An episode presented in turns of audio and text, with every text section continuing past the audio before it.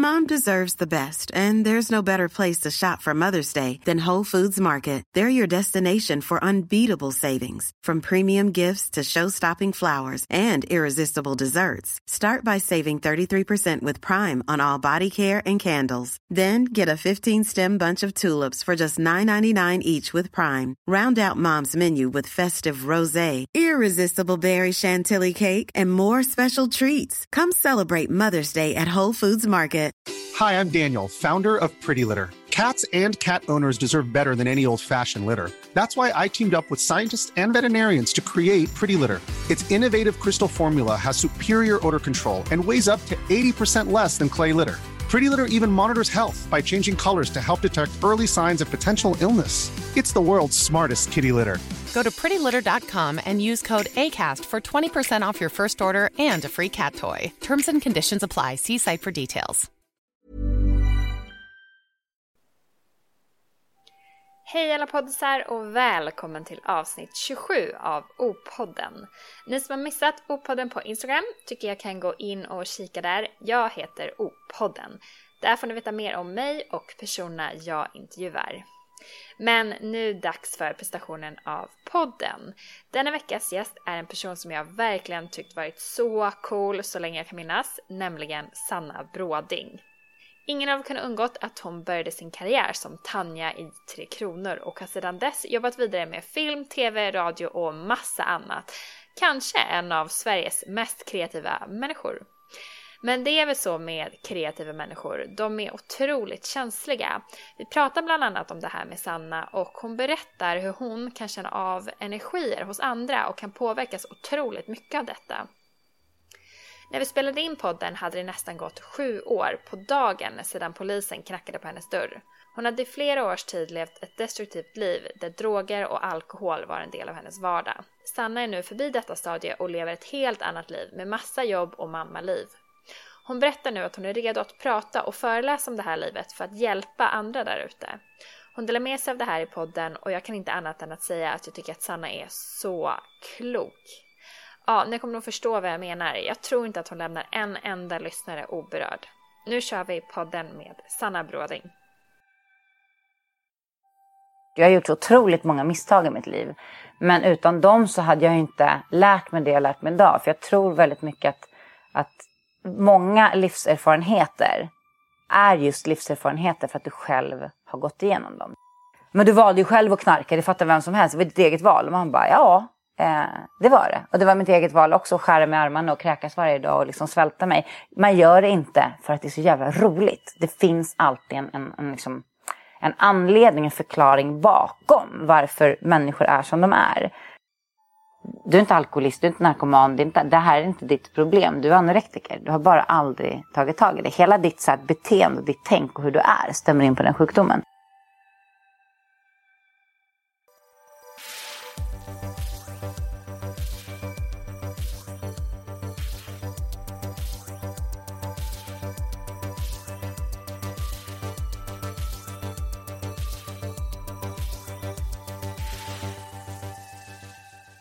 Ja, men har du haft en bra morgon? Ja, jag har varit och tränat. Eller jag har så här dans... Nej, kör med shit, några kompisar. Kul. Att vi har dragit ihop dansgäng. Bara för att det, det finns ingen tid att träna. Och då ja. Det är det enda som är så här... Det gör jag. Sen har jag kunnat börja så här, springa lite, lite grann. Men när livet ser ut som det gör så... Det får inte liksom bli prioritering. Ja, men precis. Helt enkelt. Men vad kul. Vadå, vart dansar ni då?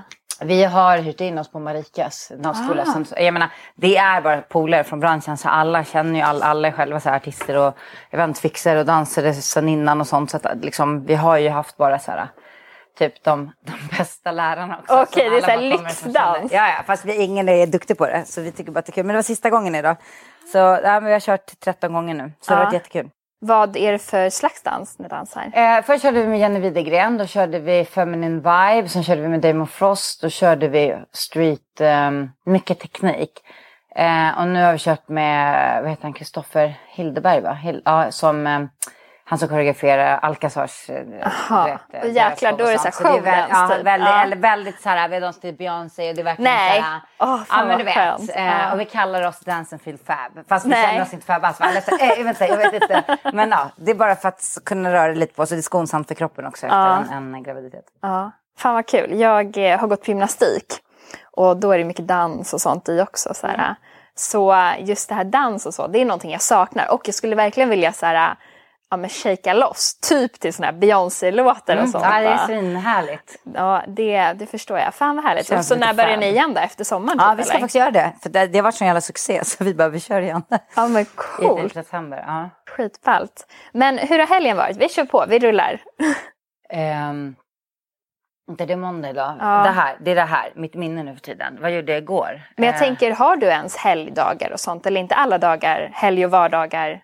Samma, för du jobbar väl ganska mycket? Ja, det är det. Jag har ju, alltså, jag har ju alltid sedan jag var liten jobbat eh, extremt mycket. Oftast liksom sju dagar i veckan. För att från att jag började filma när jag var fjorton så tog jag alltid igen plugget på helger och lov. Eh, det jag missade förutom inspelningspauser och sånt. Så där satts liksom vanan. Och, och sen så hade jag aldrig något sommarlov. Och sen så tog jag aldrig semester för att det var alltid så här... Mycket, jag hade sommartoppen turné i tre år, sen hade jag filminspelningar på sommaren. Det var mycket sånt där som liksom kom sommartider. Eh, och det har bara rullat på. Och sen så fortsatte jag jobba fram till att jag födde och från tre veckor efter jag födde. Eh, ja, det var att, tre veckor efter ja, födseln. Ja. Så har jag fortsatt jobba. Eh, han är dock med min son på allting. Ja. Men, men däremot den här sommaren så har jag helt plötsligt insett att jag ska vara ledig. Jag jobbar nu till några veckor in i juni. Och sen började jag jobba i mitten av augusti, just framförallt med mitt liksom, musikprogram på P tre som jag har. Och så insåg jag så här, shit, jag kommer ha mitt första sommarlov sedan jag var barn. Men hur alltså, ska du klara av det? det? Nej, men jag bokade resa direkt. Var så här, ja. Men gud, vi åker till Spanien och sen ska jag åka alltså, på vänner i Halmstad och så till Grekland. Eller jag bara så här, tackar ja till saker för att jag har aldrig kunnat gjort det i hela mitt liv. Jag har ja. alltid så här, nej men jag kan, inte, jag kan inte det för jobbet eller jag kan inte det för, eh, för att jag måste göra det här och det här eller för min partner eller för någonting. Men nu är det så här, fan vi åker. Eh, så det, det är... Jättehärligt, men jag kommer också jobba väldigt mycket i sommar med tanke på att jag eh, börjar föreläsa i höst. Så att jag har ja, ju exakt. hela jobbet med det att jobba med. Så att jag kommer inte vara så mycket ledig. Men, men jag kan styra mycket mer över min egen tid än att liksom gå in och ha ett radioprogram i viss tid. Men då kan du också så här, på semestern reka lite grejer och hur du ska... Liksom, ja, men jag håller på redan nu. Eh, de, så fort jag har en liten ledig lucka så har jag liksom, eh, möten och... och träffa coach och skriver och liksom, eller än så länge jag inte skriver, jag skriver i mitt huvud men jag har mm. börjat få liksom idéer men, men jag, jag jobbar bäst under press så att ju närmare det kommer desto bättre liksom, då måste jag få ut det på något sätt. Ja, så är jag också, jag bara, jag orkar inte så bara, äntligen kvar jag bara drrrr. Ja, jag måste, det är lite ångestframkallande men det är samtidigt så jag fungerar. Jag blir som, liksom, som bäst och mest effektiv när, när jag har som minst tid. Mm. Men måndagar och tisdagar är väl schemalagt hos dina föräldrar va? För de är mm. här idag också och tog... Ja, precis. Då, jag hänger med mina föräldrar föräldrar måndag, tisdag. Då träffas vi på morgonen och sen så promenerar vi i stan eh, och sen så tränar jag en timme och sen så hänger vi resten av dagen och då brukar jag alltid så här, laga middag och sånt. För jag tycker jag älskar att laga mat och där får jag också chansen för då, då kan de vara tillsammans med mig och min son i köket men jag kan liksom hända fria till skillnad från hemma där han typ alltid ska vara i famnen eller ja, hänga på min ben och det blir inte samma sak liksom. För jag är väldigt noga med att han ska få uppmärksamhet och tid när han väl är där. Jag vill liksom vara här och nu och närvarande i hans barndom. Mm. Um, och sen så eftermiddagen då det blir kväll. Uh, antingen så, så liksom när han börjar komma ner i varv eller snarare upp i varv när han är där för han blir, tycker det är så kul när det är så många människor runt honom. Ja, och dina föräldrar är väl också så här, de vill ju ja, leka. Ja, men, men då leker de och sen så kan jag sitta liksom där de är. Alltså i, sam, i samma lägenhet, ibland med dörren öppen så han, han kommer in och ut i rummet när han behöver mig. Eh, och sen kan jag sitta och skriva mina manus. Och sen så gör jag samma sak på eh, tisdagar på förmiddagen när han är med dem. Och sen kan vi gå ut och ta en promenad tillsammans och gå ut och gunga och amurret sådana saker. Så att han får liksom maximalt av, av eh, mig och mormor och morfar får eh, maximalt av sitt barnbarn. Så att de har en jättefin relation och det tycker jag är jätteviktigt. Ja, vad bra. Men de bor ute i Nacka och det är där du är uppväxt. Ja, det är precis den lägenheten ja. där jag är uppväxt. Men nu bor du på Söder? Mm. Eh, jag bor också här på Bondegatan. Så det var så nära att gå hit. Ja, ja, ja. Så jag var så här, jag är för sig tidspessimist. Så jag var så här, typ här kvart över. Jag bara, fan. En timme innan. Ja, ja. Nej, men det, jag är likadan. Jag är alltid i tid. Jag tycker det är um, peppa peppa. Alltså om det inte skulle hända någonting. Ja. Men det, det är en... liksom en, en grej. Att jag tycker det är jätteviktigt att man har respekt mot dem man ska träffa och ja, med det, ja. Hålla tiden. Jag också. Ja, vi pratade ju precis om det här med kräfta och födelsedags... Eh, alltså din son är född i juli. Mm, du sa att jag också är det. Mm. Du är lite så här... För först har jag hört att du har kallat dig själv så här häxa i intervjuer. Att du så här ser saker och... Har jag? Nej, men ja, men det du bara, nu jag... kommer lite häx, häx ja, men, Sanna ja, in. No, okej, okay, det kanske de som har skrivit det som har sagt... Eller, nej, tror, jag, jag, rent från dig kommer. Har jag sagt det? Ja. Gud, jag, ja, det måste vara länge sedan. Jag har inte, jag, Ett år sedan. Jag kan inte tänka typ. mig att jag har sagt häxa. Men det kanske jag har gjort någon gång. Eh. Men är du så här ser och känner eh, av ja, saker? Ja, alltså... Jag är väldigt känslig. Jag har varit det sedan jag var barn. Um, och snarare så umgås jag nog med många som jag mer skulle kalla häxor eh, än vad jag själv är. Men eh, det, alltså alla har vi väl olika förmågor. Eh, och eh, jag tror att den, det jag nu jobbar på sakta sakta att, att öppna upp igen hela känsligheten. Det var ju det som jag inte klarade av som barn. För att för mig handlar det nog väldigt mycket om att känna... väldigt mycket hur andra är, alltså på insidan, och se igenom och även få väldigt mycket genom drömmar och så, um, snarare än att liksom se en, en, en, liksom en fysisk person i, i en ande eller ja, sådana saker. Sketnad, uh, så, ja. men, men absolut så är jag väldigt öppen för um, andevärlden och för, för det mediala och för liksom att, att vi har en själ och um, det, det är för mig väldigt um, naturligt. Och jag har fått så mycket hjälp från andra sidan och så mycket eh, genom mitt liv på ett så naturligt sätt som jag aldrig liksom har... Jag ifrågasatte väldigt mycket såklart, men, men det, det är så naturligt för mig. Alltså, det är ingenting jag har behövt välja eller så här, oh, nu ska jag eh, nu får de bevisa om det här funkar eller inte, utan det har bara kommit till mig och det känns eh, det känns väldigt skönt att ha någonting att eh, också falla tillbaka på och känna att det finns en plan och Och att saker inte bara händer av en slump, utan att det finns en mening bakom saker. Däremot så måste vi göra alla valen. Det är inte så mm. att jag kan luta mig tillbaka och bara och göra en livsplan. Ja, låt, låt livet hända. Um, men däremot så... Uh, jag tror att vi föds med liksom miljoner olika vägar vi kan välja. Uh, så, som vissa genvägar och omvägar fast till samma mål. Och sen så är det klart att du kan välja att liksom avsluta ditt liv eller att, att liksom dra ifrån allt det. Så här, men då flyttar jag till Turkiet och börjar om mitt liv för att jag, det här ska inte få styra mig. Och det, vi har ju fritt val, vi människor. Men däremot så om man går liksom lyssnar efter eh, magkänslan och intuitionen och sånt så, eh, så tror jag att vi alla har en, en väg att följa. Mm, verkligen. Men det här med stjärntecken och så då? Eh, hur har det kommit till dig? Hur är du så duktig på det?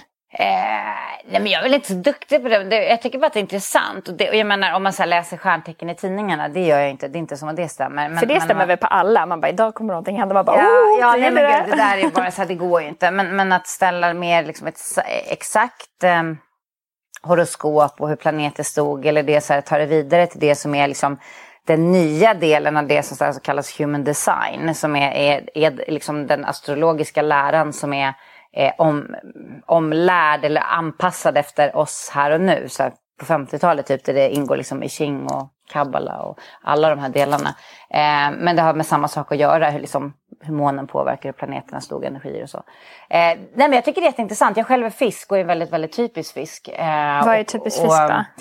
Eh, väldigt känslig eh, kreativ eh, aldrig nöjd, alltså fiskarnas tecken simmar ju liksom mot varandra eh, och det är som att eh, det är också en drivkraft men det är också väldigt jobbigt att, ha en, ha en liksom, att aldrig riktigt vara nöjd och ha den där rastlösheten i sig så här, ja, men, men med beslut och sådär eh, romantiska eh, lätt att på grund av känsligheten så, så har ju fiskar väldigt lätt många gånger att hamna fel och hamna i missbruk eller hamna liksom eh, självskadebeteende och sådana problem. Um, ja men, men liksom det konstnärliga och skådespelandet och hela den ådan, det, det är väldigt så här fisk. Mm. Um, Vad är en kräfta då?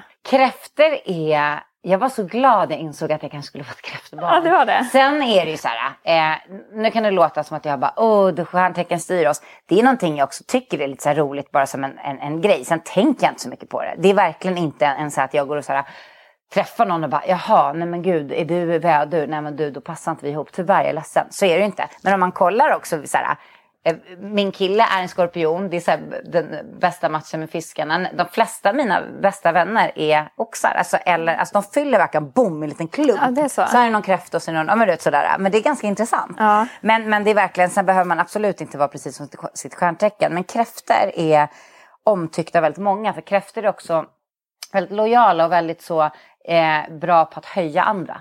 Runt dem. Och vad glad jag blir över mig själv.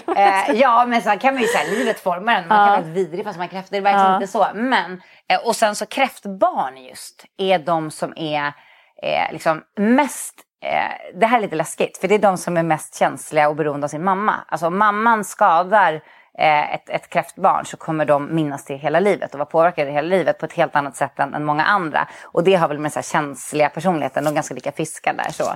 Eh, men som sagt va, det här är ingenting jag, jag, det här är mest någonting jag tycker är lite kul och så har lärt mig av vänner som är svinduktiga på det eh, och det är verkligen inte så att jag så här, sitter och pluggar på det eller försöker ställa någon sån här horoskop på någon, utan det är mest för att jag tycker att det är roligt och läste såklart på om kräfter och kräftbarn när jag visste att Kenley skulle bli kräfta. Men det är ju kul. Alltså, ja, men det är, det är, ro- det är en sån rolig kul. grej. Ja, och bara, jaha, vad är du? Alltså, för att det är också bra såhär, grejer att snacka, såhär, öppna upp eller prata om. När ja, man det är en vet. icebreaker. Ja, men lite ja. så. Bara, jaha, du, det är okej.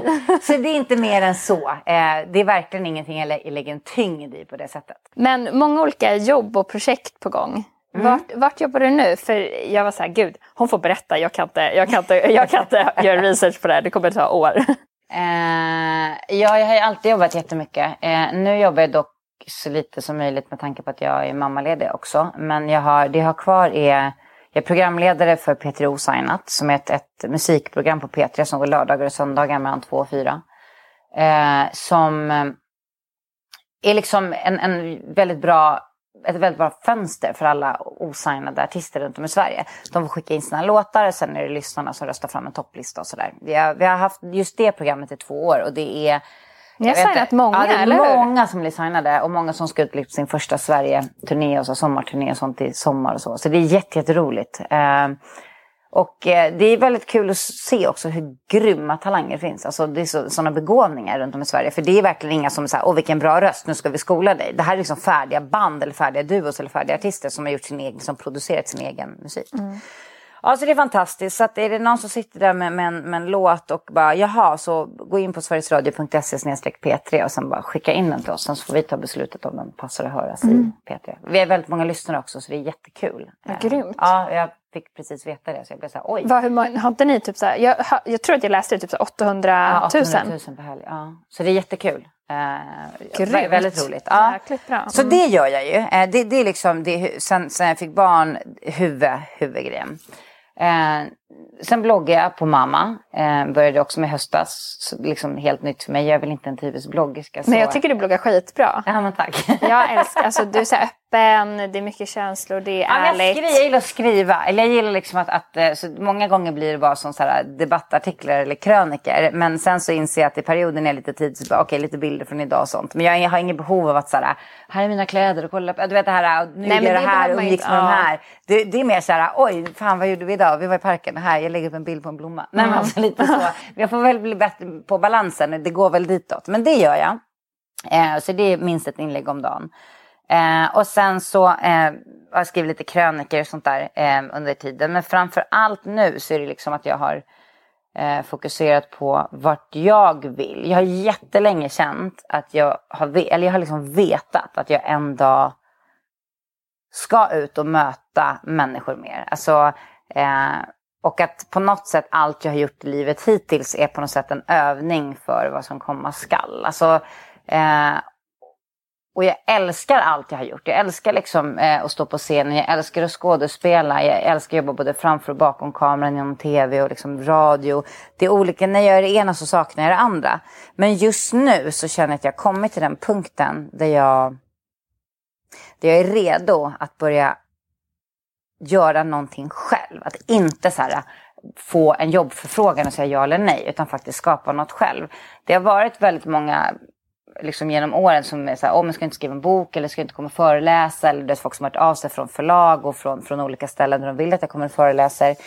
och, och liksom inspirerar eller berättar om mig på det sättet jag kan. Men, men jag har verkligen känt att så här, nej, jag är inte där än. Alltså jag måste vara redo för att kunna ge någonting.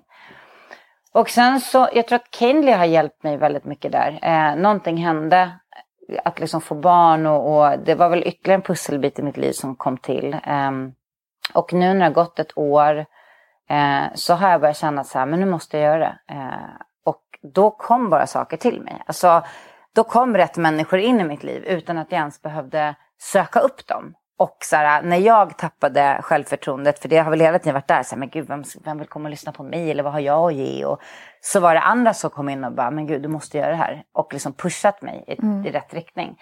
Eh, och nu är jag plötsligt, alltså plötsligt där, där jag, eh, jag ska göra det. Jag har redan börjat liksom planering. Sälja in mm. eh, föreläsningar. De är redan bokade och jag har redan liksom skelettet och jag vet vart jag ska. Eh, och... Och det är framförallt liksom fokus nu. Eh, att få ihop det. Och sen får den liksom växa vidare mm. framöver i andra former och sånt. Men det är, det är liksom en, en, en, en första grej. Att komma ut på scenen, möta människor. Och, och på något sätt liksom välkomna eh, folk in i, i, i min resa. Mm. Eh, det, är dit, det är dit jag ska nu. Det tycker jag, jag, jag vill komma på din föreläsning. Tack, så jag vill säg när. Nej gud, jag tror du har hur många som helst. Eh, jag, jag vet att det är många det. som älskar dig, verkligen.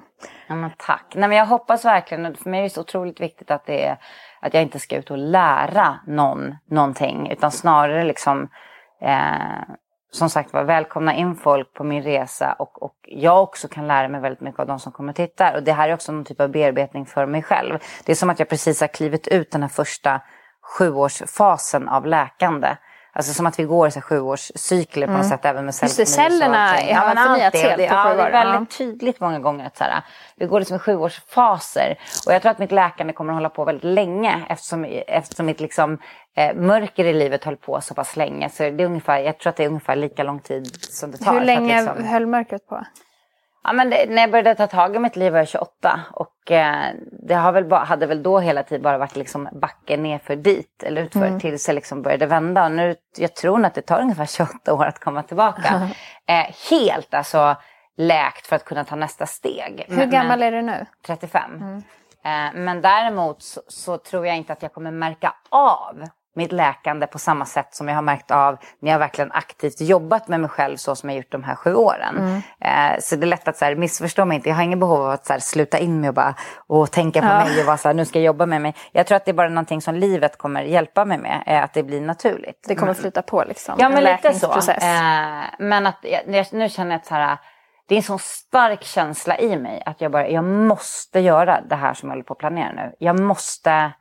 Inte bara för mig, utan det, det är så, jag tror att många förstår mig när de så vet att det, det kommer någonting till dem i livet. Ett val, eh, där man så här, ibland tycker man inte ens om det, ibland tycker man om det. Det kan vara allt ifrån att så här, göra slut med sin partner till att så här, säga ja till ett nytt jobb eller flytta. Eller när man bara känner så här, uff, det är nästan inte man själv som tar beslutet. Det är, så här, det är bara något sug i magen och man bara vet att så här, mm. men det är hitåt jag ska. Och det är väldigt härligt att bara kunna följa med det och sen liksom skapa någonting ur det. Så att... Eh, nervigt men jävligt spännande och det känns verkligen som nästa steg i, i livet, i, livet ja. Ja, i, min, i min utveckling. Och sen så kan jag ha alla de andra jobben liksom under tiden, för jag vill inte sluta. Jag kommer fortsätta på radion och förhoppningsvis skådespela mer och göra allting, men det här är mitt fokus nu.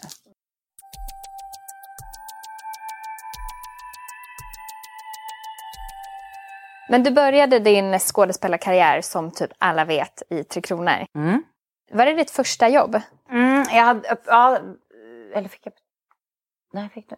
Ja, det var, det var mitt första jobb. Jag tänkte bara om jag fick betalt, för jag turnerade med några sådana te, vuxna teateruppsättningar mm. från att jag var mycket yngre. Men de var inte betalda. Det var mer sådana, fast... Ja, erfarenhetsjobb. Ja, precis. Typ. Ja. Eh, jo, så det var mitt första jobb. Jag var fjorton när jag fick det. Mm. Men du spelade in alltså fyra, fem dagar i veckan? Uh, inte fem, mellan, mellan en och fyra dagar i veckan. Oftast två, tre. Hur uh, hann du med skola här? Ja, men jag pluggade ju i inspelningspauser och helger och alla lov. Herregud. Alltså om du, om din son skulle vilja jobba lika mycket som du gjorde i den här åldern, skulle du säga att det var okej då? Eller skulle du liksom inte tillåta honom? Mm, jag, skulle, jag skulle säga att det var okej. Okay, eh, för jag vet också vad det här har betytt för mig eh, senare i livet. Eh, och som jag sa så tror jag ju att vi eh, någonstans har prövningar vi, vi måste gå igenom. Så hade jag inte gått igenom det jag gick igenom då så hade jag gjort det senare på något sätt. Mm. Eh, och jag hade varit, varit bara noga med att förklara för honom att så här, jag vet hur det är och jag vet vad det innebär. Och är du beredd att någonstans liksom... Eh, plocka bort en del av din, din tonårstid för att, att bli vuxen så snabbt. Eh, och förklara på det sättet. Men jag skulle aldrig eh, förbjuda. Han har ju dessutom redan nu väldigt tydligt liksom, min energi och mitt driv. Han är väldigt nyfiken och väldigt pigg. Och sover liksom hälften av vad barn i den åldern hela tiden han är har gjort. Eller ska mm. göra liksom, mm. enligt någon sån här mall. Ja. Så han är väldigt så. Eh, så att det skulle inte förvåna mig om han bara kastade sig ut och bara, men jag ska göra det här. Och det, jag, kommer kunna, jag kommer stötta han så mycket jag kan. Men, men också vara väldigt noga med att hela tiden diskutera och förklara eh, konsekvenserna av det. För att man kan aldrig få någonting utan att ta någonting ifrån en annan del på något sätt. Eh, för du kan inte ha allt. Då, det kommer inte gå. Så att då, då får du så här, ja ah, men då kommer du inte kunna vara ute så mycket med dina polare. För då kommer du behöva... plugga då liksom. Ja, men hade du så. Den stöttningen och förstod du? Um, ja, jag har haft jättemycket stöttning av mina föräldrar. Eh, och de ansåg väl också att jag var stor nog att ta det valet. Men jag vet att de sa innan att så här, jo men då får du visa också att du klarar skolan. Eh, sen visste de, jag spelade, började spela teater när jag var sex år. Och började egna filmer när jag var sju. Och det här var liksom det jag levde. Eh, och det var aldrig fokus på något sätt att så här, åh jag ska bli känd, det fanns inte det, det, det är en kultur som har kommit nu för de yngre idag.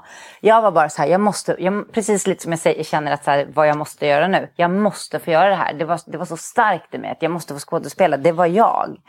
eh, så då när jag fick möjlighet att göra det eh, göra liksom, och jobba med det och, och göra det professionellt och lära mig ännu mer, då var det som att det var ganska självklart. Det hade, varit, det hade liksom varit fel på alla plan om jag hade tackat nej. Alltså jag är så fascinerad av dig. För jag tycker du är så himla klok och så här medveten. Eh, och i alla typ intervjuer jag hör med dig, eftersom jag har gjort massa research. Eh, så är du så, alltså du är så närvarande och så där hundra procent där. Och nu också, du liksom berättar och det känns som att det är viktigt för dig att alltid leverera det alltså, som du känner inom dig. Och mm. ja, jag tycker det är... Du är cool. Ja, tack. Ja, men det är väldigt viktigt för mig. Ja. Att det är, det är på riktigt. Mm. Att det är en sanning på något sätt som kommer ut. Det här um, kloka och medvetna, har det liksom har det alltid varit med dig? Eller har det någonting du har lärt dig under din behandling och under terapi medan du hade dina missbruk? Eller har du alltid varit alltså, klok under den tiden? Så du kanske har alltså, haft lite okloka stunder också. Ja, det är klart. Men, jag, alltså, ja. Det är svårt att se sig själv. Oh, att, när blev jag klok? Ja. Så, alltså, det, där har jag verkligen ödmjukhet. Där känner jag väldigt, väldigt starkt. Att den dagen man själv känner, eller liksom jag själv känner att eh, jag är fullärd eller att jag är liksom på något sätt upplyst och kan så lära andra eller så här, och lyssna på mig, då, då, då slutar livet någonstans. Alltså, för mig är det väldigt viktigt att, att jag är så pass... pass eh, liksom erfaren som jag kan vara för att vara trettiofem, för att vara jag. Det var så jag kände när jag skaffade barn också. Att så här, men nu är jag åtminstone så redo jag kan vara för att vara i den åldern där det börjar kännas okej okay att det är dags att skaffa barn. Då var jag trettiotre. Eh, och det är hela, men liksom, jag är hela tiden hungrig på att lära mig mer. Däremot kan jag känna så här, åh vad skönt om jag bara någon gång bara får stanna upp och njuta lite. För det har varit väldigt mycket hinder att ta sig över hela tiden i mitt liv. Liksom, det tar aldrig slut. Lite så känns det. Men, men jag är också väldigt ödmjuk gentemot det. Att känna att här, jag lär mig faktiskt någonting av det jag går igenom. Så att jag är tacksam också för att jag har fått chansen. Och du kan aldrig födas klok. Alltså du kan... Du kan ju aldrig födas fullärd. För då hade du ju aldrig gått igenom de misstagen du har gjort. Jag har gjort så otroligt många misstag i mitt liv. Men utan dem så hade jag inte lärt mig det jag lärt mig idag. För jag tror väldigt mycket att, att många livserfarenheter är just livserfarenheter för att du själv har gått igenom dem. Du kan inte, det spelar ingen roll hur mycket böcker du läser eller hur många tv-program du ser eller hur liksom många människor du pratar med som försöker säga exakt samma sak. Om du inte har gått igenom det själv så kan du aldrig hundra procent förstå det. Du kan aldrig veta hur det är att vara förälder innan du är förälder. Du kan aldrig veta hur det är att liksom gå igenom en depression om du aldrig varit deprimerad. Det, det, det går inte, för det är en helt ny värld som öppnas. Och därför är det så lätt för många att sitta och säga till exempel att människor som tar livet av sig så här, då måste man vara dum i huvudet. För, eller att, att liksom, men du valde ju själv att knarka, det fattar vem som helst, det var ditt eget val. Och man bara, ja, eh, det var det. Och det var mitt eget val också, att skära med armarna och kräkas varje dag och liksom svälta mig. Man gör det inte för att det är så jävla roligt. Det finns alltid en, en, en, liksom, en anledning, en förklaring bakom varför människor är som de är.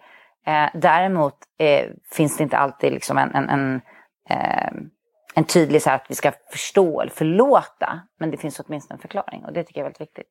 Så att, och självklart så, så har jag, är jag ju förhoppningsvis klokare. Och, och liksom ser väldigt mycket mer livets gråskalor idag än när jag var yngre. När jag var yngre var allt såklart mycket mer svart och vitt. Vilket är för alla.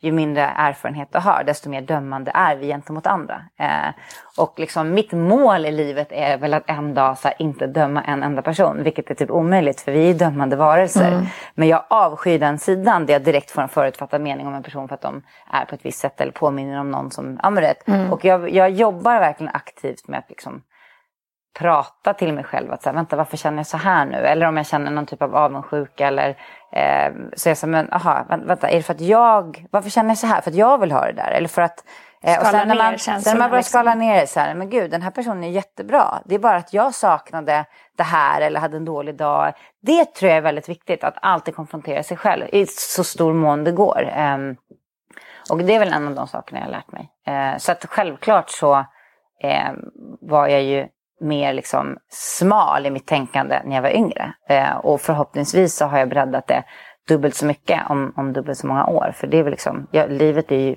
jättespännande och jag vill verkligen fortsätta utvecklas så mycket som möjligt. Mm. Alltså det var ju år av missbruk som du har pratat om. Och det var ju alltså både mat och du var alltså, anorexia och bulimi. Och sen var det träning mm. och alkohol. Och till slut när inget av det liksom, vad ska man säga, dövade dina känslor som du rymde ifrån, då var det ju droger. Mm. Men vad var det för känslor som du rymde ifrån och när började den här flykten? Alltså det är så svårt att sitta och så här, hit, försöka hitta någon, någon efterkonstruktion såklart. Eh, men, men vissa saker är väldigt tydliga. Eh, och jag håller på att jobba ännu mer och vill så här komma ner ännu mer vad som var vad så här, i uppväxten och sånt. Men det jag vet säkert är att jag är extremt känslig. Väldigt, väldigt känslig. På liksom, väldigt öppen. Eh, och eh, har även nu liksom, i perioder väldigt tycker jobbigt att vara på stan eller åka tunnelbana. För att jag så här, oh, känner av, du vet, påverkas så mycket av vad andra känner. Eh, och sen så vad det är. Liksom, för mig är det så tydligt att det är energier eller sådana saker. Men därför liksom, jag, jag påverkas.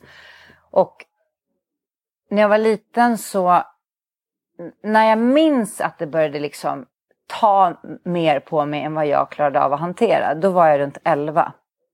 Och eh, eh, började få jättesvårt att sova på kvällarna och grät nästan varje kväll för att jag kände att, att det var så många runt mig som mådde dåligt. Och jag var så här, varför ser ingen att de mår dåligt? Och, och jag kände att jag behövde ta sånt ansvar. Jag tänkte jättemycket på, tänk om det händer någonting, tänk om det är krig, varför, varför ser världen ut som den gör, hur, kom, liksom, hur ska jag rädda min familj? Eh, så både liksom i klassen, i skolan, men även runt om. Det, var, det oroade mig för mycket. Eh, och sen så, så där började det liksom. Och att jag försökte fly ifrån det. Eh, och där började jag också lära mig att stänga av. Eh, min farmor dog precis i den vevan och jag grät inte på hans br- eller begravning. Och jag drog direkt eh, till en teateruppsättning jag var med i eh, när jag var elva. Och ställde mig på scenen och, och kände så här, jag minns att jag bara, så här kan man också göra. Alltså det att man bara kan gå in i någonting och stänga av på något sätt. Eh, och där började jag stänga av. Sen så liksom kröp sig liksom träningen och, och eh, att jag började svälta mig på. Och sen så eskalerade det ganska mycket när jag började jobba väldigt mycket. Och det blev ännu mer press. Och jag ville visa mina föräldrar att jag var duktig. Jag ville höja mina betyg till maxbetyg. Jag ville visa att jag var duktig på jobbet. Jag ville vara en bra vän. Jag ville inte att någon skulle tro att jag var en diva för att jag blev känd. Jag ville... Det var liksom som att det blev för mycket. Och någonstans i det där, liksom en grund i, i sjukdomen anorexi är ju... Till skillnad från vad väldigt många verkar tro, att det handlar om att bara vara smal och liksom passa in något ideal. Vilket det inte är. Det kan vara så för vissa, men det är liksom inte grunden. Det är, det, det är ett självskadebeteende där du känner att du någonstans tappar kontrollen i livet. Och många gånger känner att du inte är värd det liv du har. Och det som är lätt att ha kontroll över är ju maten och din egen kropp. Och liksom, det är en, en stor grund i den sjukdomen. Um, och där började det. Uh, och sen så... blir det ju så att när du, alltså när du dövar den du egentligen är, så, så krymper du hela tiden din själ på något sätt. Eh, och ju, ju mer den krymper, desto större hålrum blir det ju på insidan på något sätt, om man pratar metaforiskt. Eh, och desto mer måste du behandla det illa för att, att klara av att, att hålla upp liksom den du är.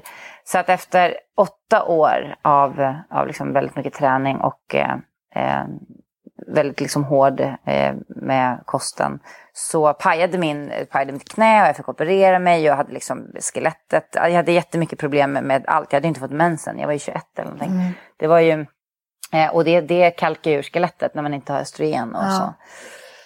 så. Eh, så att jag fick operera, så jag fick inte röra på mig och sådär. Eh, operera knät.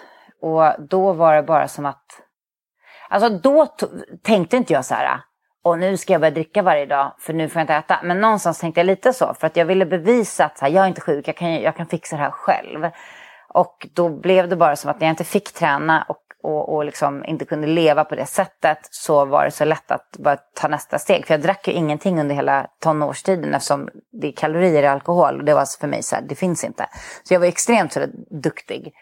Eh, men då började jag dricka eh, hela tiden och eh, tålde, har alltid tålt väldigt, väldigt mycket alkohol, och då, då blev det nästa grej eh, och jag bara hamnade där liksom, ute och träffa killar och allt, bara, så en helt ny värld öppnade sig, för jag gick upp typ trettio kilo i vikt väldigt snabbt och fick mens och fick hormoner och bara, uff, allt, du vet, det var som att någon bara drog upp rullgardinen och jag blev mm. helt tokig, såhär, men jag bara, men eh, Och, och liksom älskade sex och blev helt liksom, det blev en ny bekräftelse och ny, eh, något nytt som också var väldigt destruktivt på många sätt. Eh, men, men så att då hade jag det, och sen så ökade pressen på mig igen och var mycket på turnéer och insåg att nej, men jag kan inte svälta mig, folk kollar mig, och då var det som att jag åt med dem och så gick jag och kräktes istället, för då såg de inte det.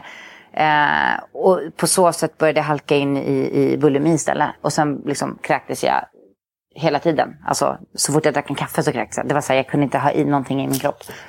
Eh, och det pågick ju flera år. Och under den tiden hade jag börjat ta droger också. Och, och framförallt amfetamin var ju min... min eh, det jag gick på som liksom höll mig eh, på något sätt uppe. Eh, mm. Normal. Eh, men, men det började... Ja, kokain först, sen kom in på amfetamin. Och det var liksom... Så att, sen helt plötsligt hade jag bara allt. Alltså, det, det är väldigt mycket att hålla ihop på något sätt. När liksom... Uh, för att, för att det, när det ena inte räcker så tog jag till det andra. Det var ju så det började, det inte räckte att dricka, då var jag så här, men då var det som att jag, jag straffade mig själv lite genom att då kräktes jag, så mådde jag lite bättre, och sen så uh, började den delen komma in, och sen så var jag ju tvungen att jobba hela tiden, och så ville jag fixa och börja träna hela tiden, om det, så kunde jag inte sova, och sen, det, alltså, det, var, det, det, det är så svårt nu efterhand att förstå hur allting höll sig ihop, men mm. det var ju bara en karusell av allt, och allting var bara för att liksom eh, hela tiden pressa ner nya saker i det där svarta tomrummet, för att så här, det ska lyckas lite till, lite till, lite till eh, för att hålla ihop. Eh, men det jag istället hade gjort var att bara totalt liksom tappat mig själv på vägen. Och mm. det som där i stunden hjälpte som någon, någon typ av snabb quick fix, en genväg, blev ju en, en enorm omväg till, till att må bra i slutändan. Men där och då så var det här logiskt i mitt huvud att, att eh, leva så, för att liksom på något sätt kunna fortsätta jobba och bara kunna fortsätta med... med leverera det du ja, trodde, ja. ja. Alltså hjälp under den här tiden, jag tänker just under din yngre, alltså din ungdomstid. Fanns det någon som såg det här? Eller var ja, det när, jag så var, pass... när jag var liten vet jag att mina föräldrar liksom, eh, de ville ta mig till B U P och eh, du, någon att prata med och sånt. Men redan där och då var jag så extremt eh, medveten och hård. Och så här, det är inget fel på mig, jag var väldigt bra på att manipulera och gå in i roller och liksom hålla upp någon fasad. Så det var ingen som nådde mig. Eh, Och det är väl så. Alltså man, man nås inte förrän man kanske är redo att nås. Ja, mycket så. Ja.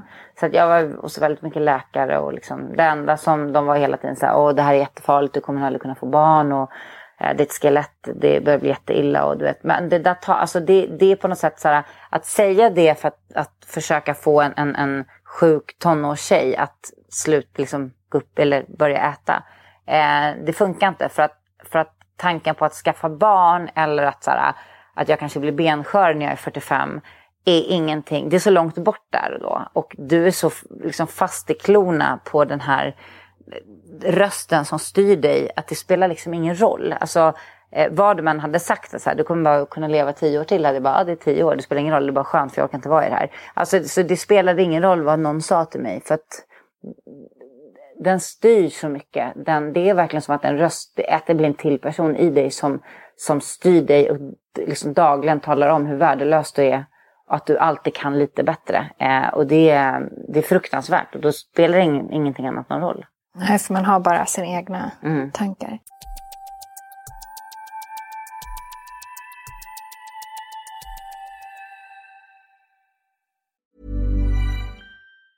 Mom deserves the best, and there's no better place to shop for Mother's Day than Whole Foods Market. They're your destination for unbeatable savings. From premium gifts to show-stopping flowers and irresistible desserts, start by saving thirty-three percent with Prime on all body care and candles. Then get a fifteen-stem bunch of tulips for just nine ninety-nine each with Prime. Round out Mom's menu with festive rosé, irresistible berry chantilly cake, and more special treats. Come celebrate Mother's Day at Whole Foods Market. Planning for your next trip? Elevate your travel style with Quince. Quince has all the jet-setting essentials you'll want for your next getaway, like European linen, premium luggage options, buttery soft Italian leather bags, and so much more. And it's all priced at fifty to eighty percent less than similar brands. Plus, Quince only works with factories that use safe and ethical manufacturing practices. Pack your bags with high-quality essentials you'll be wearing for vacations to come with Quince. Go to quince.com slash trip for free shipping and three sixty-five day returns. Hiring for your small business? If you're not looking for professionals on LinkedIn, you're looking in the wrong place. That's like looking for your car keys in a fish tank. LinkedIn helps you hire professionals you can't find anywhere else, even those who aren't actively searching for a new job but might be open to the perfect role. In a given month, over seventy percent of LinkedIn users don't even visit other leading job sites. So start looking in the right place. With LinkedIn, you can hire professionals like a professional. Post your free job on linkedin.com slash people today.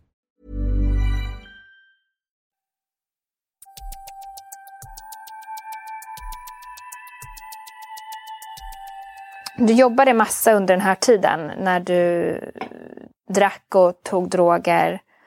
Var det under den här tiden du ledde Idol också? Mm. Var det liksom... Alltså, hur påverkade drogerna ditt jobbuppdrag? Eller var det som att du var... Jag tror inte det påverkade särskilt mycket. Alltså, um... hur såg en dag ut för dig till exempel? Jag har aldrig kommit för sent. Jag har aldrig varit sjukskriven. Jag har aldrig... Alltså, allt sånt.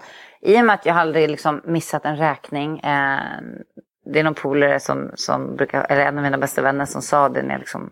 när allt hade kraschat och garvad, vi garvade åt. Hon var så här, alltså jag känner ingen som har varit så nedgången som du. Men som aldrig ens har missat att betala en räkning. Hon bara, fan. Och det här var ju på ett sätt, något sätt för mig att göra någon typ av revolt. För att jag hade ingen tonårstid, jag var så jävla duktig hela tiden. Och jag var så trött på mitt kontrollbehov och mitt liksom duktiga flickan-beteende. Så att det var väl någon typ... Eh, både någon, någon så här slags rop på hjälp samtidigt som något sätt att försöka bara så här fucka ur och släppa kontrollen. Men jag kunde ju ändå inte, jag lyckades ju inte släppa den helt. Alltså hade jag lyckats släppa den helt så hade jag gått bananas och bara skitit i allt. Men det, det var så här, det gick inte för jag hade ju kvar hela det där duktighetstänket. Eh, vilket de också har sagt sen i efterhand när jag varit och liksom... Eh, efter jag blev dömd och sånt. Och de liksom ställde, gjorde olika undersökningar för mig och sånt. Och då sa de det, att du är inte...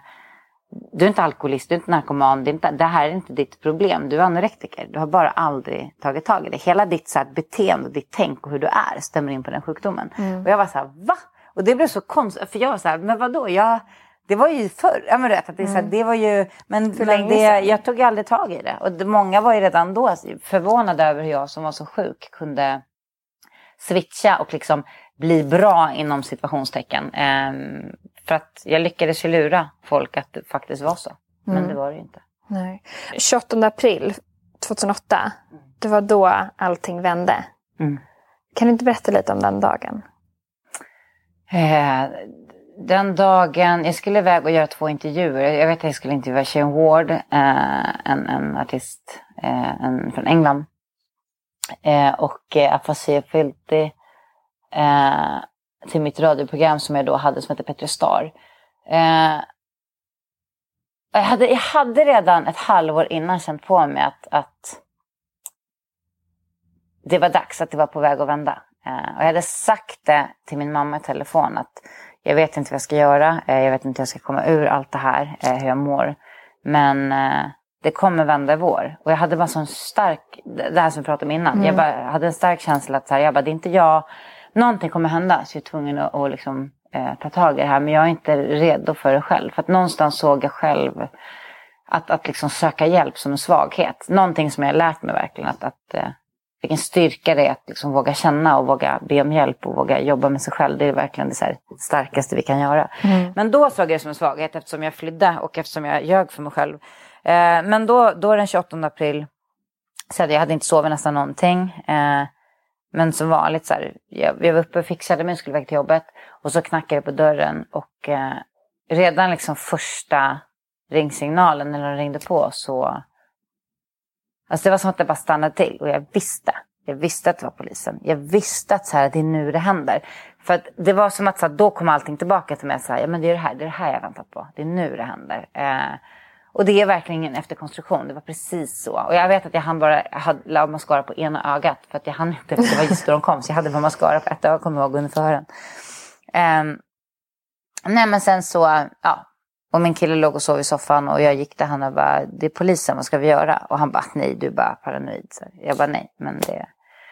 Och då började de knacka och bara, vi vet att ni är där. Och, och jag bara, det är polisen. Uh, och uh, då gick jag och öppnade. För att, alltså... Vad skulle jag göra? Ja, inte så många då skulle de bryta in annars. Ja.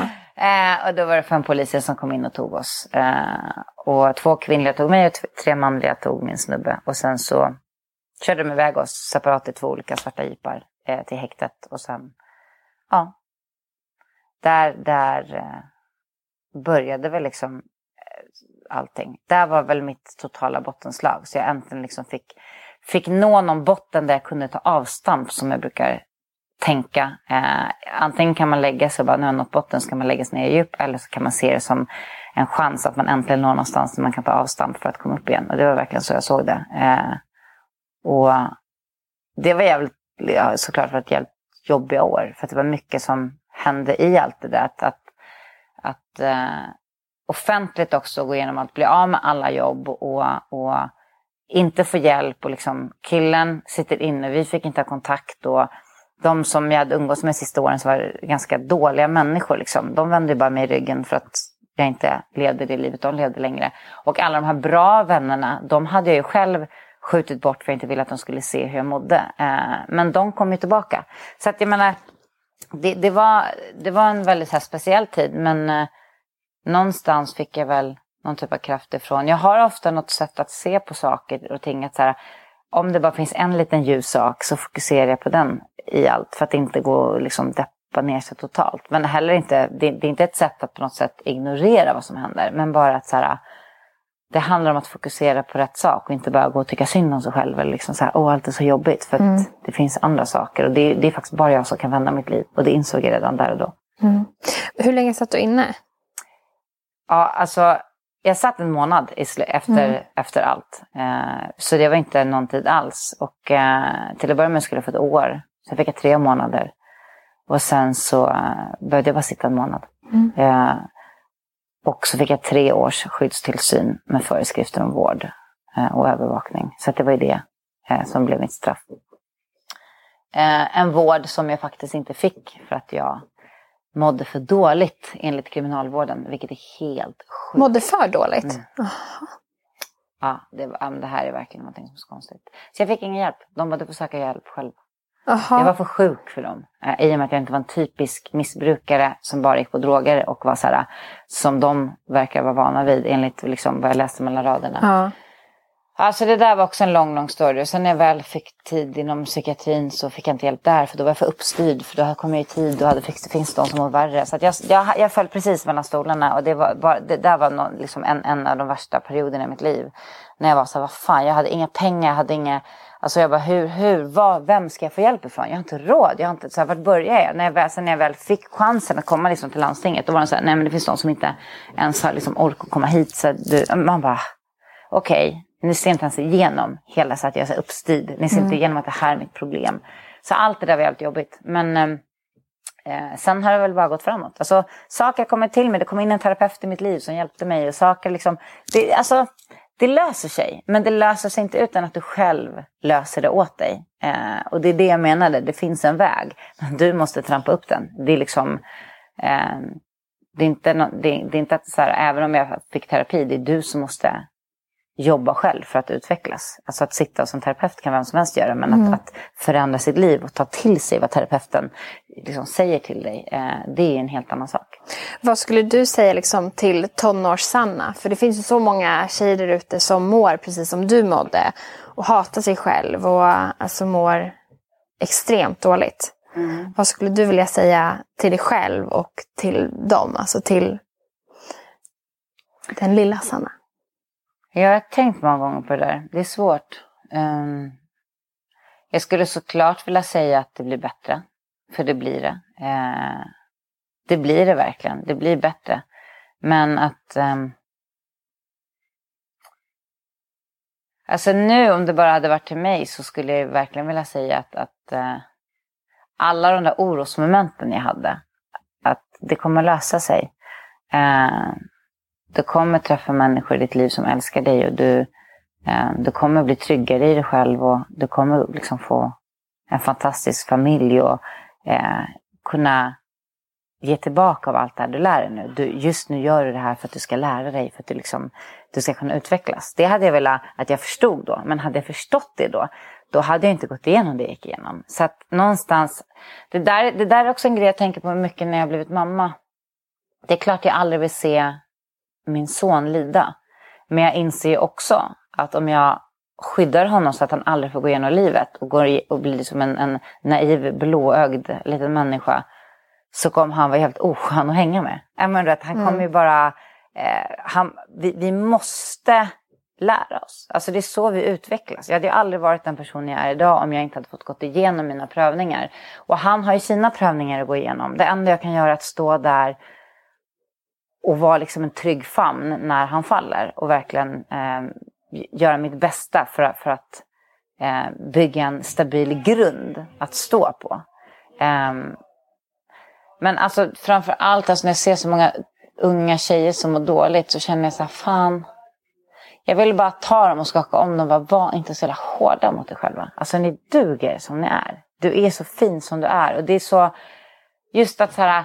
Ni kommer titta på bilder på er själva. Om det bara är liksom det som många så här, när, om, om tio år bara, åh att jag inte uppskattar det. Ja, det är ju så alltså, verkligen. Det, det, allt det där att bara, men gud fatta. Och framför allt liksom, låt inte eh, snubbar styra... Eh, styra premissen. Alltså gå inte på. Uh, nu om, det, om du är heterosexuell. Sen är det ju, men det känns som att, att gäll, gällande heterosexuella så är det värre just i, i det sammanhanget. För att killar är, kan man säga, vidriga mot tjejer. Det finns fortfarande så mycket bilder av hur tjejer ska vara, hur killar ska vara och tjejer är horor hit och dit. Och, men du vet så här, våga stå på dig. Alltså du kommer få så jävla mycket mer respekt om du står på dig. Det är inte liksom coolt att vara den... den första i, i klassen som har sex eller den som så här, alltid eh, går med kortast kjolar eller så här. Det är inte det som är grejen. Och det just att så här, våga bara vara dig själv. Och när du är trygg i dig själv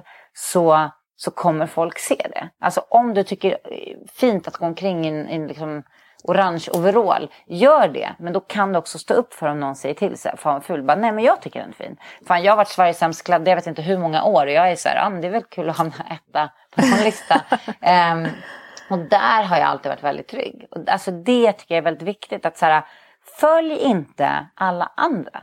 För att hur kul är det bara att vara en, en i mängden om det så här, du vill ju, du vill ju tillhöra en grupp, men du vill ju inte tappa dig själv. Eh, och folk kommer acceptera dig när du själv accepterar dig själv. Alltså, och det är så lätt att säga, men det, det är precis så det är. Det är svårt att leva efter. Men att så här, gå din väg och våga ha den frisyr eller de kläderna du trivs i, om det är det du vill ha. För folk kommer fatta att så här, men det där är hon, eller mm. det där är han.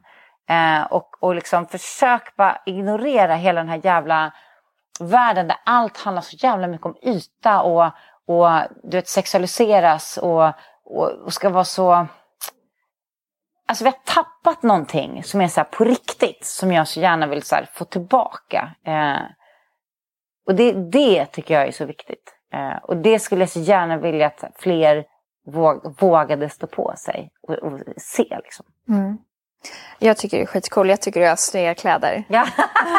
jag tyck, min, ma- jag på, min mamma också så här, hon älskar ju dig. Hon var på så här, åh det är så jävla cool när jag skulle ja, träffa dig. Och hon har ju också varit typ så här, ah, Sanna, hon klär sig som hon vill. Hon har alltid varit på mig när jag säger klär dig som du vill, var lite annorlunda. Så, men alltså ja. Grejen är att det, så här, eh, hade jag klätt mig eh, som jag klär mig för att sticka ut, så hade syftet blivit fel. Mm. Jag började när jag var extremt liten. Mina föräldrar berättade det. De fick inte klä mig. Jag var så här, precis som nu så är det så starkt inifrån. Att jag måste ha de här kläderna för att det, det är bara en förlängning av den, min själ. Alltså mitt inre. Och snarare har det varit. Folk kan tycka så här, åh vad starkt. För mig är det så här. Det, det hade varit liksom, det är inte starkt att vara sig själv. För jag, det är mer ett så här, inte ett försvar, men till exempel om jag träffar någon som tycker om mig, så vill jag att den personen redan ska ha fått en föraning om vem jag är. Jag ska inte lura in och gå omkring och så här, se ut som någon modell på stan och vara perfekt. Och sen när, när vi kommer närmare varandra så inser den här personen att så här, eh, jag är tillsammans med ett freak, ett ufo som är mm. så här, jag förstår inte, hon såg inte ut så. Jag vill visa att så här, det här är vad du får. Om du inte tycker om mig som jag är, då är vi inte rätt för varandra. Alltså det spelar ingen roll om du inte gillar mina så här rosa neon tights. För det är så här jag kommer vara. Och just nu så har jag inget hår. Och det är för att jag inte vill det. Om du vill ha en tjej med långt lockigt hår, gå och skaffa det. För då är inte jag hon. För att jag tror att vi väldigt många gånger eh, går in i roller för att försöka få någon. Eller liksom få, men då, för mig är det som att så här, locka in någon i, i liksom en lögn. Och det kommer du alltid må dåligt av. Eh, om man inte är sann från början. Sanningen kommer ändå alltid komma fram. Eh, så att jag tycker det är väldigt viktigt. Och vi lever i ett samhälle idag som där allt ska individualiseras. Och, och, och man ska så här, tro på dig själv. Och jag, alla är stjärnor. Lite så här, det amer- amerikanska. Mm. Eh, men om alla ska sticka ut, så blir bara det ett så här, ja, modet tjugo femton, alla hade olika färger på håret och höga skor. Men det är så här, du måste ju, det är helt omöjligt att alla alltid kan tycka samma sak. Den dagen du vågar se till dig själv, fast vem är jag, vad tycker jag om, och, och skita i vad kommer mina klasskompisar tycka, vad kommer mina, liksom, min partner tycka, utan att så här, men jag, åh, det här är ju jag, jag mår ju bra av att ha så här grönt på mig, jag mår ju bra, du vet, ha det då. Alltså skit i. Jobba på att försöka skita i vad andra tycker. Och klara inte av att bara ta en så här helomvändning. Börja med något. Börja så här, byta ut dina solglasögon till lite så här coola, men någonting annat. Eller börja med att så här, ha någon mer utstickande färg på tröjan någon dag. Och sakta liksom så att folk vänjer sig. Om det är jobbigt att bara få så mycket uppmärksamhet direkt. Mm. Till att liksom gå till den du faktiskt är. Men inte för att syftet ska vara att du ska bli sedd och sticka ut. För då är syftet fel.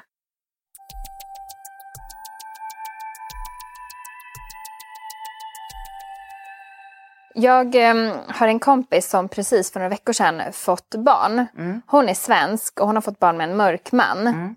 Och hon är rädd över den rasism som finns idag.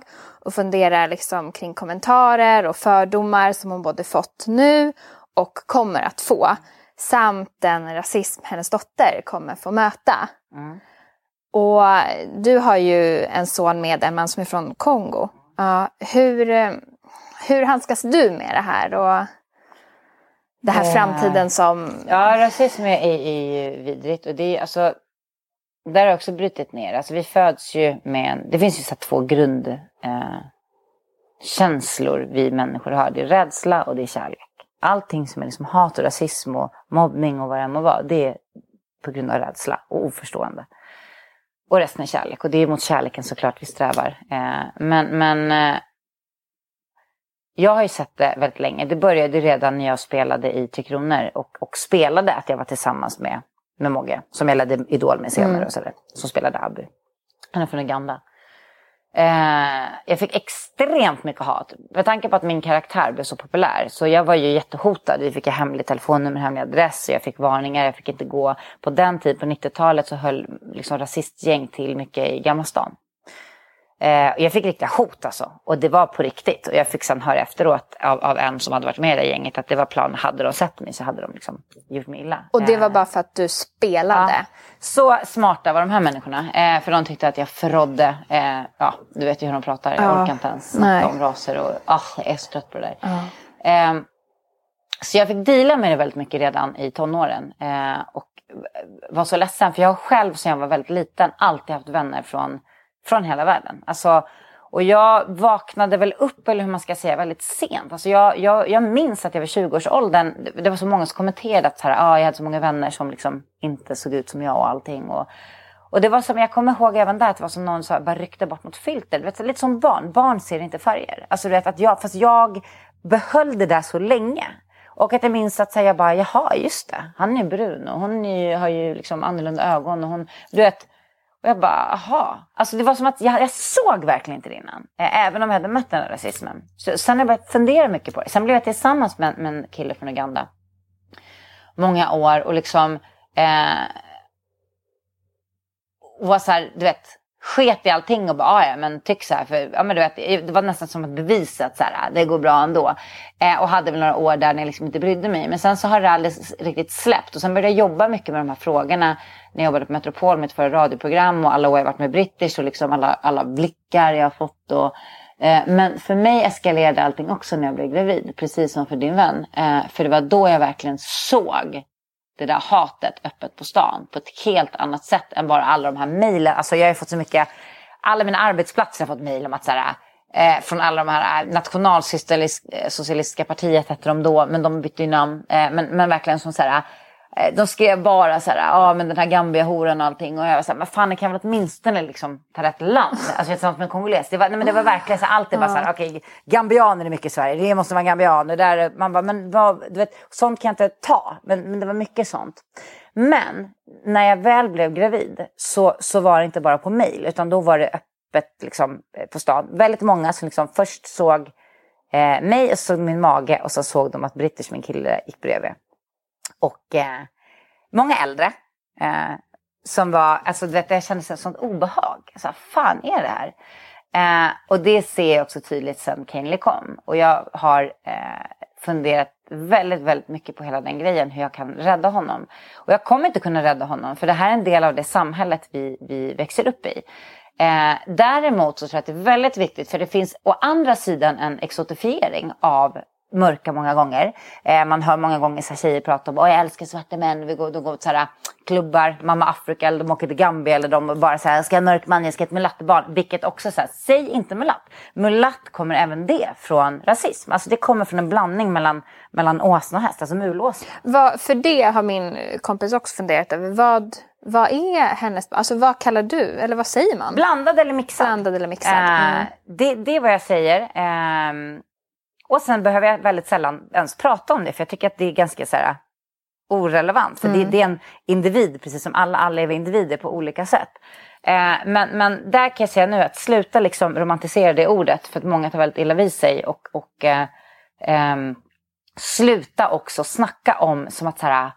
Och jag älskar afrikaner, jag älskar mörka män och alla ska så här. För det blir också fel. Det är också så här, du vet folk som bara, åh jag ska barn med mörk. Man bara, eller ska du inte bara barn med en, en person som du faktiskt tycker om? Alltså du vet, mm. det är också någonting som jag alltså, hatar hela det snacket. Jag blev galen av att så här, vi ens ska prata på det sättet.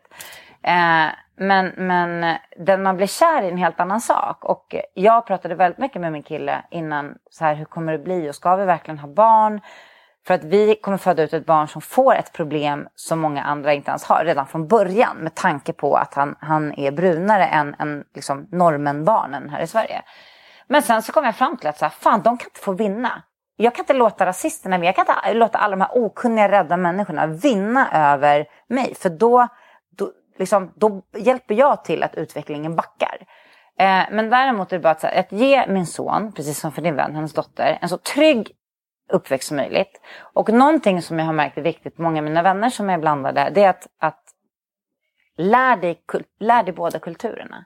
För att många, det, det är också många som så här, pappan kanske inte finns där, eh, så som varit för mina vänner. Då har de vuxit upp och känt sig helt annorlunda. Sen när de blev äldre har de åkt till landet där deras pappa kommer ifrån och känt att de inte passar in där. De har gått igenom en jättekris. Så jag tror att det är väldigt viktigt liksom, eh, prata om det från början. Eh, att det är något liksom, var stolt över ursprunget. Precis som, som vi är när vi pratar om mormor, morfar, farmor, farfar eller vad den är. Även fast vi liksom har båda svenska föräldrarna. Och, och, och ta in det. Alltså, lär dig en del om kulturen, musiken, maten. Åk gärna till det landet någon gång under uppväxten. Så till det man kan om inte släkten är närvarande. Och stärk barnet i det. Och sen så när det väl börjar komma, om det kommer personer på dagis eller i skolan som börjar prata om varför är du så brun och varför det här. Då kan man ta nästa diskussion och försöka förklara. Eh, det är det enda sättet vi kan göra. För att om man börjar så här, oroa sig och så här, försöka prata om saker innan för att någonstans eh, skydda. Då tror jag också det kan bli att man, man skapar ett problem av någonting som inte finns. Eh, men, men, men i grunden tror jag bara att det viktigaste såklart är det här som jag sa med kultur och sånt. Och sen bara vara väldigt lyhörd som vi alltid ska vara som föräldrar mot våra barn. Eh, för du kommer aldrig kunna skydda dina barn vad den är. De kan bli mobbade för något helt annat annars. Men jag tror att, att, att, att så länge man bara har inställningen att vilja jobba med det. Och framförallt att se sina barn som en individ och inte så här, som ett barn. Så här, han är bara ett barn, det är bara en mm. bebis, han skriker bara för att det är ett barn. Man bara, nej, för att han vill någonting.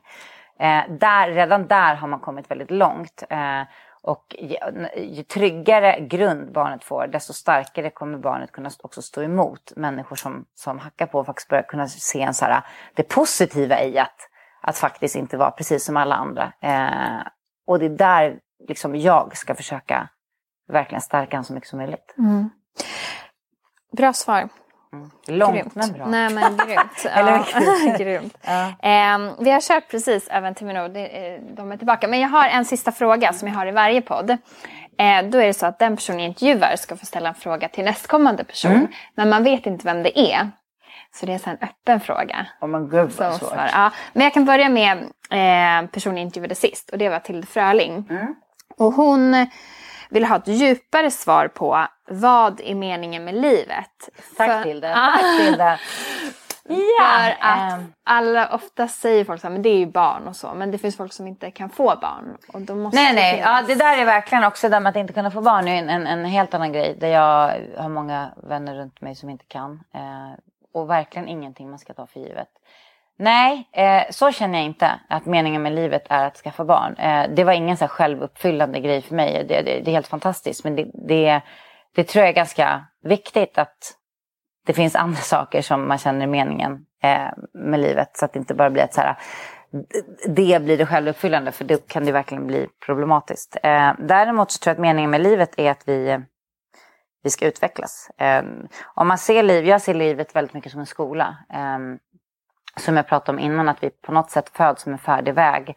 Som finns liksom alla miljoner olika småvägar där vi kan ta in på och lära oss olika saker. Genvägar och omvägar. Men vissa hinder och vissa möten är redan på något sätt bestämda. Enligt min tro. Eh, de, de kommer kunna ta olika lång tid att komma fram till beroende på vad du har valt för andra vägar. Men du kommer inte komma vidare i livet om du inte...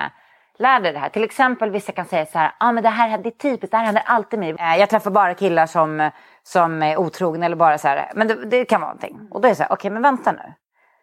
Varför upprepar jag samma saker hela tiden? Jo, för att jag inte har lärt mig. Det kan vara på ett helt annat sätt. Jag, relationen är en väldigt bra grej att ta. För väldigt många gånger så upprepar vi samma misstag i relationer. Kanske träffar samma typ av man. Precis, som, som jag bara, mm-hmm, kanske inte är bra. Och då måste man börja så här, okej, okay, varför träffar jag den här? Jo, det kanske är att, att eh, jag inte känner mig värd att bli älskad. Om jag inte eh, känner mig behövd. Eh, det, det kanske är att jag, jag känner att jag så här... kan hjälpa den här människan. Åh, oh, han mår så dåligt. Men jag, han kan, jag kan hjälpa honom. Att du hela tiden eh, sätter, i, eh, liksom, sätter din ribba för vad du är värd. På, på ett helt annat plan än vad som egentligen stämmer. Eh, det kan vara att du har fått för dig att du passar för en viss typ av killar. För att din familj alltid har sagt att så här ska män vara. Eller, nu pratar jag från ett kvinnligt perspektiv och heterosexuellt perspektiv. Eh, sådana saker. Det kan vara en av de grejerna. Där man känner att okej... Okay, eh, varför upprepar jag? Vad är det jag inte har lärt mig? Och det där är väldigt viktigt. För då tror jag att det är ett sånt där hinder där du så här, lite smusslar dig förbi. Och inte liksom sätter dig och går igenom på riktigt. Eh, och så tror jag att hela livet är. Och jag tror att det är. Jag tror på reinkarnation. Jag tror att, att vi är här. Min själ är här för att lära sig. För att sen kunna liksom utvecklas för ett högre syfte förhoppningsvis. Eh, och det är ingenting man kan fuska sig igenom. Det är väldigt bra att jämföra med skolan. För att så här, du kan gå igenom hela skolan. Och så här, glida igenom och ha typ godkänt i betyg. Eller så här, du har varit där. Men du har inte lärt dig ett shit. För du har bara liksom fuskat igen. Du kan fuska igenom proven och ha maxbetyg. Men inte lärt dig någonting ändå. Och då kommer du få tillbaka det senare. För att det är så här. Du kommer någonstans beställd till. Liksom, eh, eller jag vill säga. Eh, ställning för rätta. Mm. Ja, om du förstår. Man har liksom mm. mött. Eh, och så tror jag livet är. Eh, om man ska prata om meningen med livet. Meningen med livet är att vi ska lära oss. Jag tror absolut inte att det är så här, den som har gått igenom ett lättast liv vinner på något sätt. Utan snarare att, att ju mer du får möjlighet att gå igenom och lära dig, desto mer liksom, rik som människa kommer du vara. Eh, och ju förr vi förstår det och lägger liksom tyngden bort från det eh, materiella och ytliga och, och det som, som det blir fokus på så konstiga saker, eh, desto bättre kommer vi må. Eh, och det tror jag är meningen, att hitta liksom lyckan i, i det lilla på något sätt. Mm. Eh, det är svinsvårt och jättestort. Och det är klart att det är det. För att annars hade det inte varit en bygge att leva. Och det ska det ju vara. För det är ju det största vi, vi har. Det är vårt liv. Eh, så det tror jag är meningen. Eh, att utvecklas helt enkelt. Och att verkligen se... Försök också, alla som är så här, men hur ska man tänka när, man, när någonting är väldigt tungt? Jo, att, att hur svårt det än må vara, så försöker jag ofta tänka att så här, en dag kommer jag kolla tillbaka på det här med ett leende och förstå varför det hände. För och det gör ju du med det. Ditt liv nu, du ser tillbaka med ett leende. Det gör jag definitivt. Det som har hänt nu i alla fall. Sen så hoppas jag att jag alltid kommer göra det vad som än händer. Sen finns det olika svåra saker. Vissa saker tror jag man aldrig kommer över. Till exempel om man förlorar ett barn. Du förlorar. Ja. Det är så här, det finns saker, men du kan lära dig leva med det och du... kommer definitivt utvecklas av det. Eh, och, och utveckling gör ont. Mm. Eh, så är det. Vad fint sagt. Det har jag aldrig hört, men vad rätt. Utveckling gör ont. Ja, men det gör det. Alltså, eh, det är så fint som Karin Boyes dikt. Det, eh, det gör ont när knoppar brister. Varför skulle annars våren tveka? Lite ja. Så tänker jag att livet är. Alltså, det, när någonting ska blomma och bli fint så är det så här. Det gör, det, det gör ont att... För, annars lär du inte. Alltså det, är så, det är klart att så här, du kan gå igenom livet utan att ha varit med om de värsta sakerna. Och ändå bli en bra människa. Det är inte det jag säger. Men det kan vara på små plan. Och det kan vara på stora plan. Beroende på vad du har för grund. Mm. Eh, men, men jag har nog behövt gå igenom allt det här. För att liksom eh, vakna så pass som jag åtminstone har, har gjort nu. Eh, till den nivån jag kan när jag bara är trettiofem. Vad är din fråga till nästa person då? Ja, det... Måste jag ha en fråga? Du kan komma på en, så kan du mejla mig. Mm. Eh, varför tror du att vissa människor har så lätt till att vara motståndare till, till, ut, alltså, till utveckling i världen som faktiskt är bra? Eh, till exempel tänker jag då på det jag nyligen har pratat om. Alltså, Ekolo- ekologisk mat. Eh, eh, bra saker. Alltså vegetarisk mat. Vi måste, vi måste liksom minska köttindustrin. Vi måste börja tänka på besprutningen. Och folk hittar konstant orsaker till att att hitta artiklar emot. Det här gjorde faktiskt folk som har dött. Eller det här är inte bra. Det är så dyrt. Det är så, man bara, men vänta nu. Det är inte bara för dig. Det är för alla liksom. För hela världen. Eh, va, vad är det, eh, tror du, som gör att, att Det, det finns så många som är så snabba på att, att hitta fel i en utveckling som, som är nödvändig för att världen ska kunna fortsätta. Mm. Eh, det är en fråga som jag tycker är väldigt intressant att diskutera. Eh, som nästa gäst kanske faktiskt kan fnula lite på. Ja, skitbra! Ja. Tack så mycket för att du kom! Ja, tack! Så grymt, så grymt!